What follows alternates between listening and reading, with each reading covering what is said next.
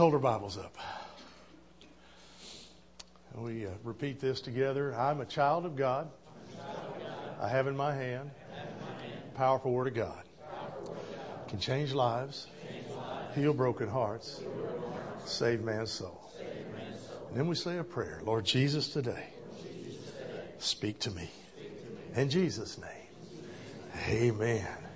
Reach over and hug your neighbor and let them know they're loved and appreciated. If you got to get up and move to do it, go do that too.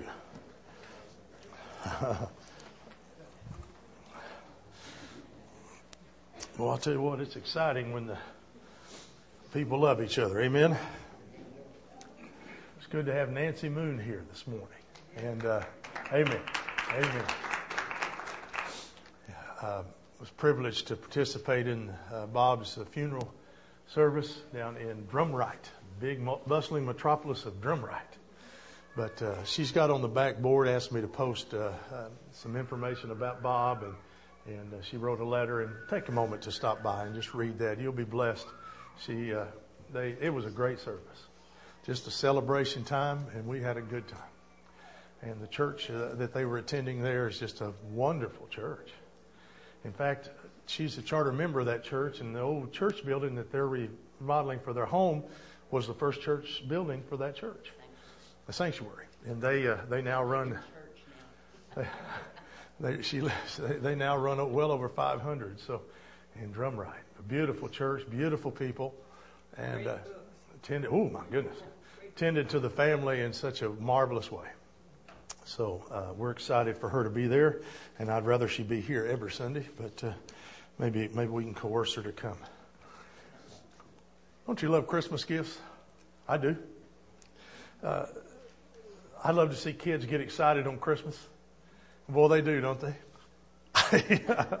I mean, they come down, they start looking through them and rifling through them, and I've never seen paper fly faster than on Christmas Day. Getting those gifts, got to get to them. You know, the adults get a little excited too, I've noticed. I love the, is it Zales that's putting out those commercials where the guy, you know, shows them and the girls are going, you know, those, those facial expressions. Because there's just something about it, about receiving those gifts, especially if it's a gift you don't really know what it is. You know, too often we, we kind of, oh, are, oh, we already know what it is. The old bah humbug thought, boy, it's great when you have no idea what it is. It's a lot of fun. I remember when I was a kid growing up, my, our family, we had six kids in the family, and uh, my dad was, he, he wasn't a very giving man. And so uh, we wouldn't even have a Christmas tree till maybe a couple days before because he would always wait till the sales went on with the Christmas trees. and then he'd get the most dried out one. And I mean, if you pushed it twice, all the stuff would look like Charlie Brown and all the stuff would fall off. And we didn't have lights or ornaments to hang on them. So, cause he, he didn't want to buy them. Uh, so, but I remember he used to buy boxes of that tinsel, that old silver tinsel, and so we'd have that stuff hanging all over the tree. That looked like the limbs and the leaves more than the, than the stuff.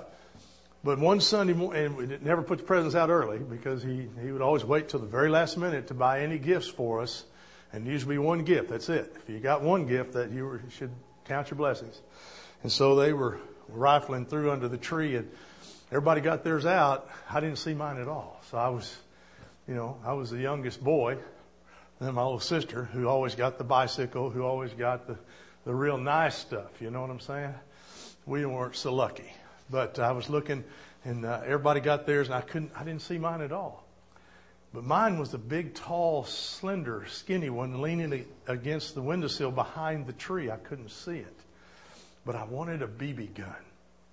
I know, I know, but I wanted a BB gun because I like to sit out in the backyard and, and uh, shoot cans and dogs that ran down the alley and you know that kind of stuff with my BB gun.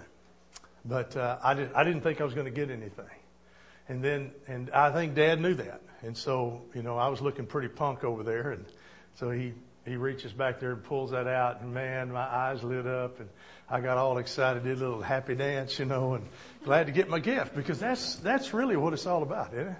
It's the receiving of those gifts. But gifts weren't always the idea connected with Christmas. Believe it or not, in the 1820s, a man wrote a poem that changed Christmas forever, especially here in the United States. His name was Clement Clarke Moore. And the poem that he wrote goes like this. Twas the night before Christmas. And all through the house, not a creature was stirring, not even a mouse. Any of you know that one? Before that poem, Christmas gifts weren't really given that much. In fact, almost not at all. When that poem came out, children saw in writing that presents were supposed to arrive on Christmas Eve or early Christmas morning. And they wanted them. Charles Dickens, A Christmas Carol, then added fuel to the fire. Businessmen, understanding that money was to be made through Christmas gifts, jumped at the opportunity. A multi billion dollar industry was born, but we can't say Merry Christmas. Boy, they want your money, don't they? If you frequent a store that will not say Merry Christmas, leave the store. Make your statement. Hurt them in the pocketbook. I'll guarantee you they'll listen. Guarantee you they'll listen. And if you're in a store that doesn't have Merry Christmas anywhere, just start shouting it while you're walking down the aisles. Merry Christmas! Had a lady the other day, she goes, well, happy holidays. I said, whoop, uh, give me my money back. She goes, oh, whoa, whoa, whoa, whoa, whoa. I said, huh? If you can't say Merry Christmas to me while I'm giving you my money, I'm not buying this stuff.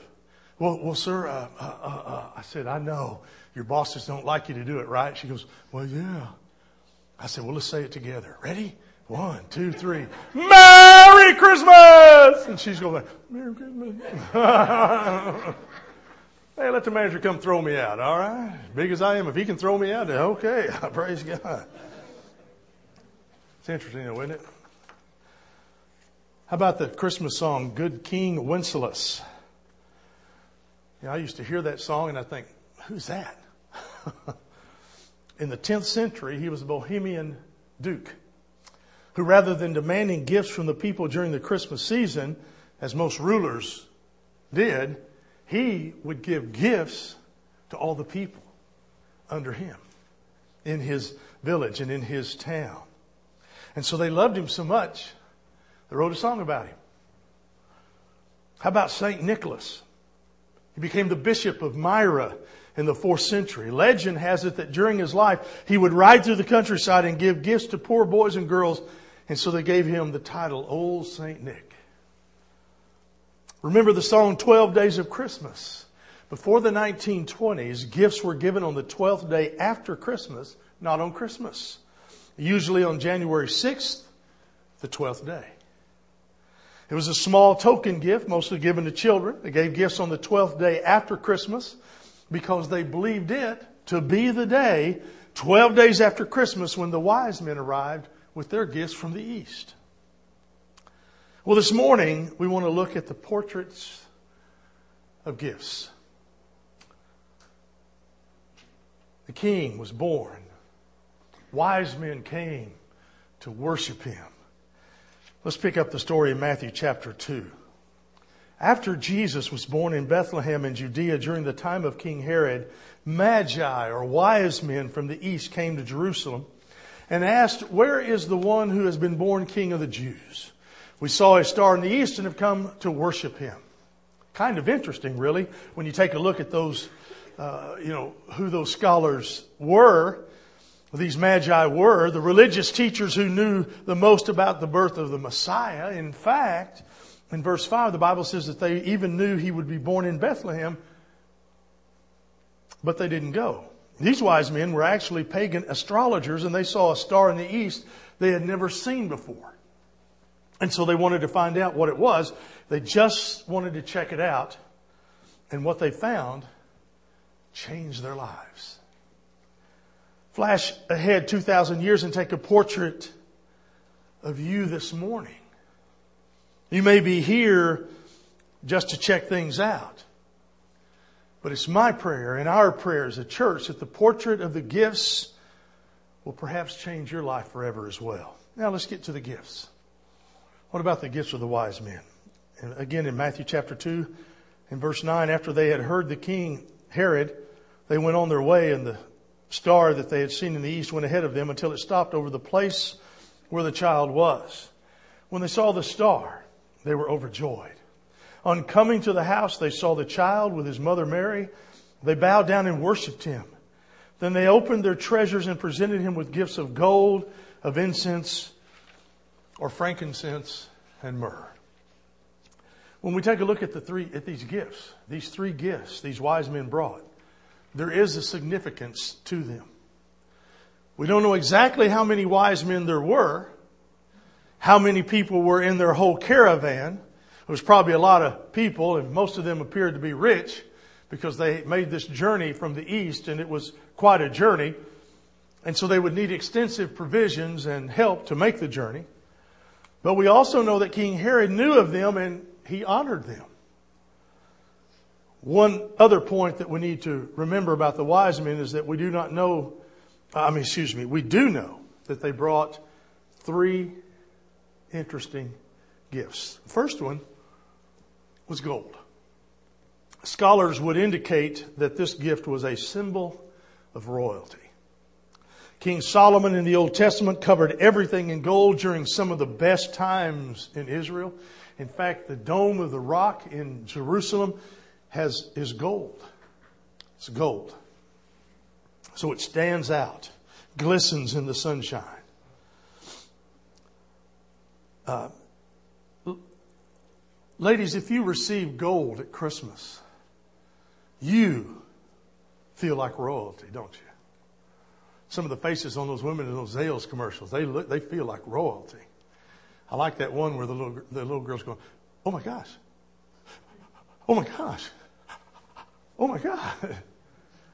Or the, the, the one I really get to, and I think it's a Jared commercial where the, the guy's at the football game and he's, and they got him on the Jumbotron and the three football players go, Oh man, that's a good looking ring. I'm, he's describing the ring and, and the other, and he starts to tear up because it was a beautiful expression of his love. I thought, whoa. But you feel royal. You feel important when you receive that gold. The second gift was frankincense. It's a, an incense, a kind of incense that the high priest would use uh, when he offers sacrifice in the Old Testament. It could indicate that the wise men understood that Jesus was a holy man, a high priest. And then there was myrrh, spice that was used again by royalty. Some have said that this is a spice that was primarily used for the embalming process, symbolizing possibly Christ's death on the cross. Could indicate that the wise men understood the power of this child, that he would be a savior. After all, his name was Jesus. Emmanuel, meaning God with us. But what about you? What gifts would you bring to the King? Maybe the greatest gift you could give Jesus this Christmas is the gift of making him king, Lord of your life. Maybe high priest, maybe savior in your life. I don't know. You'll have to answer that question. Secondly, I want us to see a gift that we can bring, the gift of worship. And also, they brought this gift as well. Look again at verse 11. On coming to the house, they saw the child with the mother Mary, and they bowed down and worshiped him. One of the first times the word worship is mentioned in the New Testament. Isn't that interesting? Isn't that interesting? The worship isn't done by those who knew all about the Messiah. The worship is given to Jesus by pagan astrologers who come into contact with God in the flesh. The treasures that they give really are secondary to the worship that they gave Him. The first worship mentioned in the Old Testament is in Genesis chapter 22 and verse 5, when Abraham is going to sacrifice his son to God. The Bible said that this gift of Abraham was created and credited to him as righteousness. The gift of worship brings righteousness. In both situations, the word worship in the context is in the context of giving something to God. Worship involves bringing something to God. So every Sunday when you come to church, you should bring something to God. We oftentimes think about this as what we bring. secondary. What we should bring to God is this. Bring yourself to God. Bring your heart to God. We have an old cross in the front, kneeling bench in the front for a reason. Because if God at any time during our service touches you, we want you to feel free to go up there. Get on your knees and pray. Call out to God. Let Him know that you, that you want Him and you desire Him, that you love Him and care for Him. As proud and wise and intelligent and rich as these men were, it's amazing, absolutely amazing that they bowed down. In fact, the New Living Translation says they fell down before him and worshiped a baby. That's awesome. Maybe the greatest gift that you could give Jesus this Christmas is your pride or your riches or your earthly wisdom or intellect or maybe just your worship. Maybe it's time this morning to fall down and worship the Lord Jesus Christ. Now let's talk about a greater gift. A gift that God gave to every one of us in the form of His Son Jesus Christ. Look at verse 10 of Matthew 2. When they saw the star, they were, what does it say? Overjoyed. Why were the wise men overjoyed? The New American Standard Bible says they rejoiced exceedingly with great joy. Sounds like they were filled with joy. But why were they filled with joy? Well, maybe it's because of how the apostle Paul put it in 2 Corinthians 9:15 when he said, "Thanks be to God for his indescribable gift." You can't describe Jesus. He's hard to describe. How can a baby create such joy? But they do. Don't babies do that?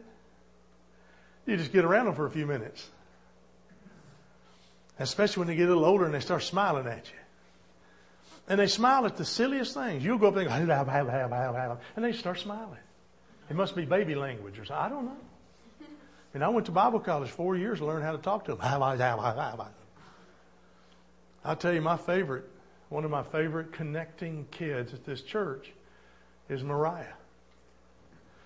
When Kathy was carrying her in the womb and she would be in the service, and when I would preach, that baby would jump. When she was in labor at the hospital, Cindy made me leave the room because everything I said, that her labor got more intense. And even now, when Mariah hears my voice, she turns to look for me. Only Aaron has that more than I do. And I'm glad he does. Glad he does. But the other yesterday I held out my hands and asked her to come and let me pick her up. And she walked right over to me. And as soon as I picked her up, she laid her head on my chest. Hey, that's what it's all about, man. And I hope that I can always stay connected with that little girl. Because there's going to be a day when it's time for her to learn who Jesus is and make him her Lord and Savior. And I want to watch her mom and dad baptize her into Christ.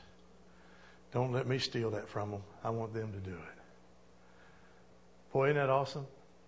And parents, you know what I'm talking about. When your kids respond to that voice, when they're just starting to get where they can understand and focus on stuff and they hear your voice and they start looking for you. You can be in a store and one kid yell, Mom! And the real mom knows whose voice it is. Isn't it amazing? There's going to be 4,500 moms in there, but you're the mom and that's your kid. It's amazing. But that's the connection, you see.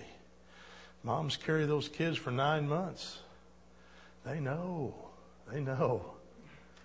Don't, don't you ever believe that they don't know what's going on in their development in the womb. They know.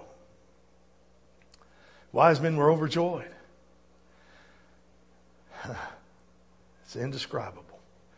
Probably the same way the Ethiopian eunuch felt in Acts chapter 8 when he found out that he could be given the gift of, of life through Christ. Or in Acts 16 when the Philippian jailer, a Roman soldier, an outcast, given the gift of Jesus. Bible says he was filled with joy.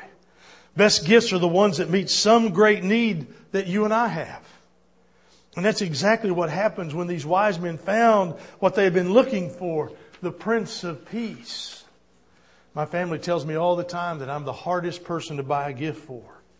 And I probably am. But you know, in essence, I don't need anything. My greatest joy is watching them. My greatest joy is giving gifts to them.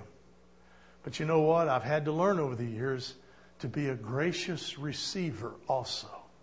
Because if I don't receive a gift, not that I'm looking for a gift, but if I'm not willing to receive a gift, then I'm robbing them of their joy to give that gift. Okay? No matter what the gift is. I remember when the boys used to make gifts, and you'd open them up and you'd try to figure out what in the world am I looking at here? But boy, you'd get excited when, whoa, this is awesome. Come tell me about this gift. I had to have some explanation because I had no idea. But you know what? Those are st- precious gifts, aren't they? Because it came from in here. That's what I love. That's what I love about what's going to happen to these kids in just a little bit around lunch. We're going to have them take, take one of their gifts and open it for us. And so stick around, watch them. And watch them. Hopefully, you took the bottom of the angel off so they don't know what it is before they open it. But if you didn't, that's okay too. There's just something special about it. Something special. And this particular group of kids, of all that we've had here at the church, asked for so little. I was amazed at how little they asked for. Now they're going to find out how generous you are, and next year will probably be a different story, but that's all right. It's all right. God sent his son to earth, provided our greatest need, and that is salvation. In John 6, Peter asked if he's going to leave Jesus because of some hard teaching that Jesus is giving them. Peter answers and he says, To whom shall we go? Only you have the words of eternal life. There's a beautiful legend about th- the three wise men who followed the star to Bethlehem. They were all on a quest. It seems that one of them was a young man, and in his youthful idealism, he looked for a king someone who would actually be real and honest and brave and powerful. He carried gold, a fitting gift for royalty. Another was a middle-aged man and to satisfy the deep questions that disturbed his maturing mind, he longed to find God. He didn't really know what God looked like, but he knew that if he could just find him, he would find what he had been looking for all of his life. His gift of frankincense with which to worship God whom he hoped to find. And then there was that third. And legend says he was an older man, many scars that sin had left on him, longed to discover a Savior. He wanted someone who would identify with him, hurt with him, and maybe even bring peace to him. Feeling that his Savior must be a sufferer, he took with him a gift of healing myrrh. And when the old man saw the star stop, he went into the house and he saw the purity and the peace of this baby. He felt his knees buckle and he fell down in worship. And when the middle-aged man went into the house and he saw the simplicity and wonder of a child, he too fell down and he wept that he had found the truth. And when the young man entered the house and saw the strength and serenity of a child king, he went to his knees and bowed in submission because he had found a king. They left behind treasures that once held great value for them gold, frankincense, and myrrh but they were nothing in comparison to the gifts they had received when they followed that star. The worship team comes to help me close. Let me ask you this morning what will you do with Jesus? Will you accept God's gift to you and what will you give to Him? What gifts do you bring to the King? Will you bring Him gold as a king, frankincense as a priest, or myrrh as a savior, or will you simply fall down and worship Him as Lord? Would you pray with me? Heavenly Father, we ask you this morning. In the simplicity of the message, that you touch each heart. God, that you restore those that have made some mistakes. That you would honor them with your love and forgiveness. And God, perhaps there's somebody here in such a place where they want to know you as their Savior. God, I'd love the chance to sit down and study with them. In fact, some have indicated that, and we're going to make appointments to do that in just in the next couple of weeks. Because we want to make sure that they understand exactly what they're going through. We want to open your word and let you speak to us in that respect. But God, these wise men came bringing gifts only to receive far more. So, God, today, as we surrender to you the gift of our life, you have promised so much more. And we can leave here rejoicing. We can leave here forgiven. We can leave here unburdened. We can leave here free. Free at last. Free at last. If there's somebody here today, God, would you touch them, move them, give them courage to respond to you in Jesus' name we pray. Amen